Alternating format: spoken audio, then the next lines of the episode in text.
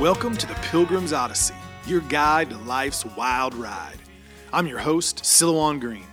Every day we share incredible stories and valuable lessons on life and faith. Thanks for tuning in, and make sure to share this Odyssey with your friends and neighbors so all of us, together, can let our light shine. Welcome, friends, to another episode of the Pilgrim's Odyssey. I'm your host, Silouan. Great to be with you on this Monday from Alexandria, Minnesota. About two hours outside of Minneapolis, St. Paul, heading sort of west towards the Dakotas.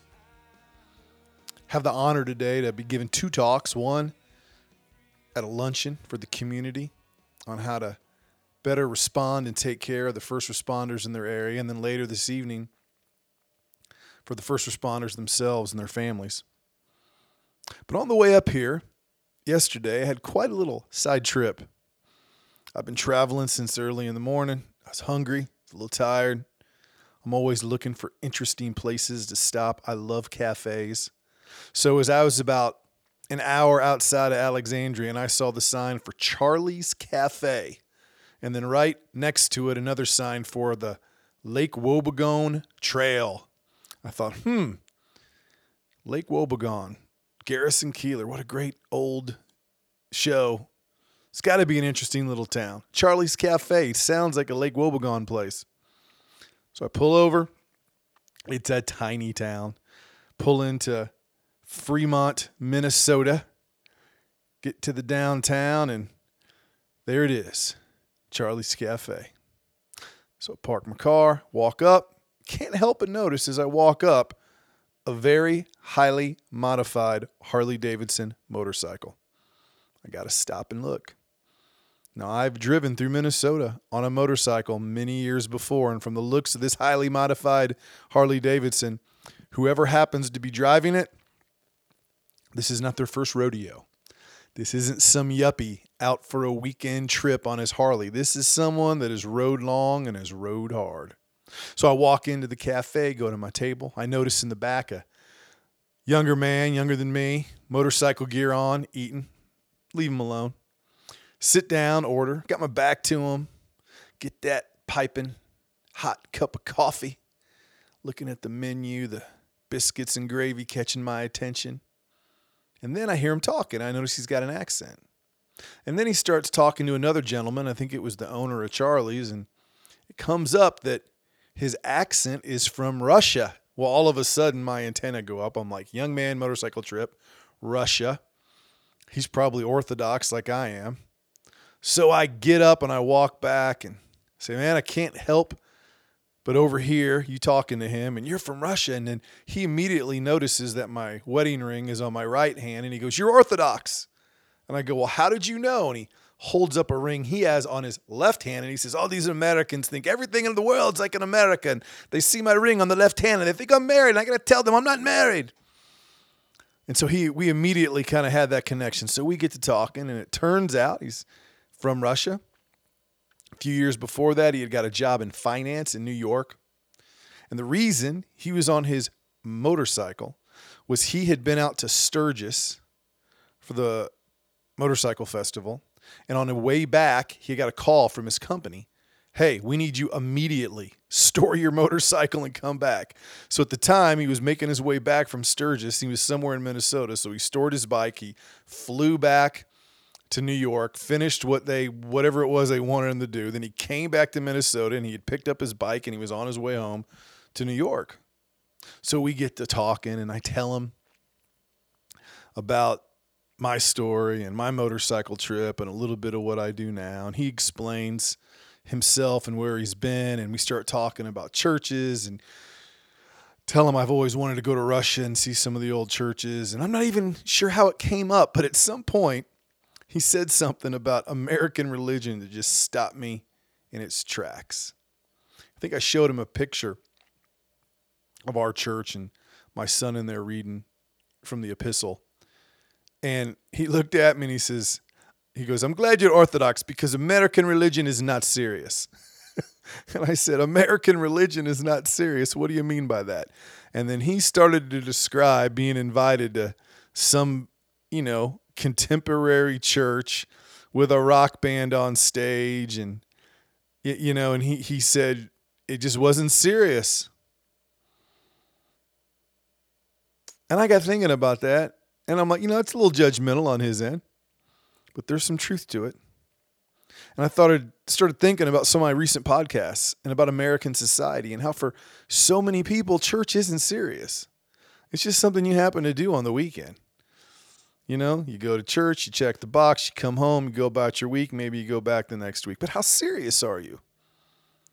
My own personal opinion, now that I have nine kids, raised a couple of them to be older and they're still interested in church. If you as an adult don't take church seriously, in our culture today, where there's everything possible to stimulate you, and now there's social media, your kids aren't going to take it serious. And if they don't take it serious, they ain't going to go to church. And if they do go to church, it's probably going to be some church trying to attract them, going, "Look, come here. We got shinier, we got brighter lights. You know, we have shinier pews. We have a better band. Our praise music will motivate you." And then eventually they probably won't go. Well, as we're thinking about this, he shows me a picture of a church that he had visited in Russia that was a thousand years old. Now, that puts his you're not serious comment a little bit more context because think of what our churches here must look like to him. They got churches there a thousand years old. What were we doing here a thousand years ago? Oh, that's right. We weren't here. There were Indians, there were no churches.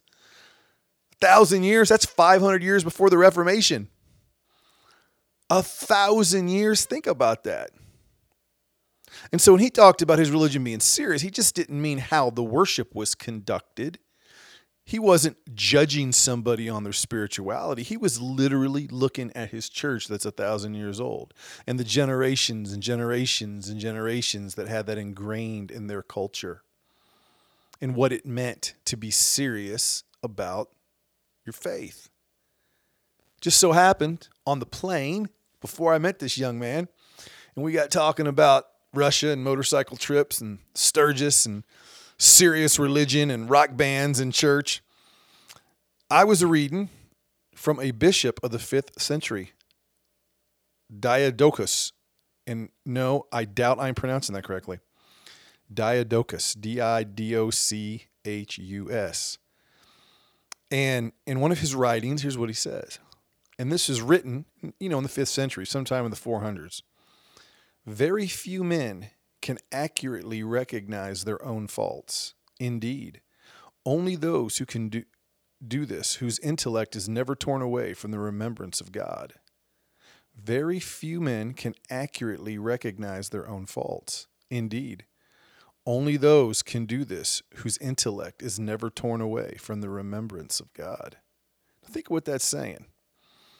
That ultimately, while we're here on earth, to walk as close to God as possible. We have to be able to look in the mirror and look at our own faults. Now, what's the nature of that? It's serious, it's taking your life serious. It's recognizing that every day from the moment you woke up to the time you go to bed is a walk with God, whether you like it or not, because God's all around us. God is here whether we have our eyes open or not. So you leave church and go watch football, God's still there. You go to work all week and don't ever pray, don't crack open a Bible, God's still there. And then it made me understand a little bit more what this Russian said by you're not serious because he comes from a culture, the good and bad of Russia, man, they take their religion serious. Because what does that mean to him? You never leave God. You carry a prayer rope with you in your pocket. You have a prayer corner in your home. You pray upon getting up. You pray upon going to bed. You pray throughout the day, working. You bring everything to God. Now, obviously, not everybody in Russia has serious religion, but a lot of them do. It's been in their culture for a thousand years. Not only that, how much persecution really have we had in America? How hard has it been to be a Christian? Young man like that, he's got relatives who were tortured in the Soviet Union for being Christian. He goes to church over there. They're priests that were conducting services in secret. There are people that were having Bible studies in their homes, knowing if somebody told about it, they could be killed or put in prison. Man, during that time of communism, there was only one type of Christian in Russia, a serious one. Sometimes I think that might be a good thing for us. Maybe a little persecution would be good for us. We think about that. Now, another part of all this, if you remember from the beginning of the podcast, was the sign that said the Lake Wobegon Trail. Now, those of you that aren't familiar with that, and Garrison Keillor has shown about the fictional town of Lake Wobegon, more than anything, it is about a world where the smallest things have significance, where nothing is unnoticed, where life is all around you from the cafe to the postman, from the neighborhood scoundrel to the church choir. It's everywhere. Everything's a mystery. Everything matters. Everything is considered. See, I believe a serious life and a serious faith are both kind of childlike. It's a life of laughter and joy, even in the pain and the hardships, because we're able to see the light all around us. See, when you feel a part of your hometown, when you have relationships with people, you don't just see them as labels. You just don't see them for their weaknesses. You see them because you're part of them. And every moment becomes a story. And faith is the same way. If we're serious about our faith, every moment becomes a story. Every moment becomes an opportunity to pray. Every moment becomes an opportunity to learn a lesson. And when you live life that way, you know what it becomes easy to do? To walk up to a stranger in a cafe in the middle of Minnesota and meet someone from a different country in a different perspective. And instead of being taken aback when they say, You Americans aren't serious, you consider it. You learn from it. You ask them about their culture. You let them show you pictures of churches that are a thousand years old and that have survived war and famine and pestilence. That's life. Every day, every road, every exit. Whether there's sun in the skies or rain or clouds, whether you're young, whether you're old, all around us are crazy Russians in Lake Wobegon. You just got to look. You just got to consider. Starts with us looking in the mirror, being serious about ourselves, being honest about ourselves then getting down on our knees and asking God to give us a life, not of riches, not of fame, but of reality, of deep relationships, of interesting people who are everywhere, around every single corner. I felt like a kid in that cafe. I felt like that boy on a motorcycle looking for life after my jet crash feeling all alone, yet not feeling alone at all. That is Minnesota this week for me. May you have a little Minnesota in your day. And I'll be back tomorrow with a little bit more magic and a little bit more light and hopefully some more great stories from the land of many lakes, Minnesota. I am your host, Silouan.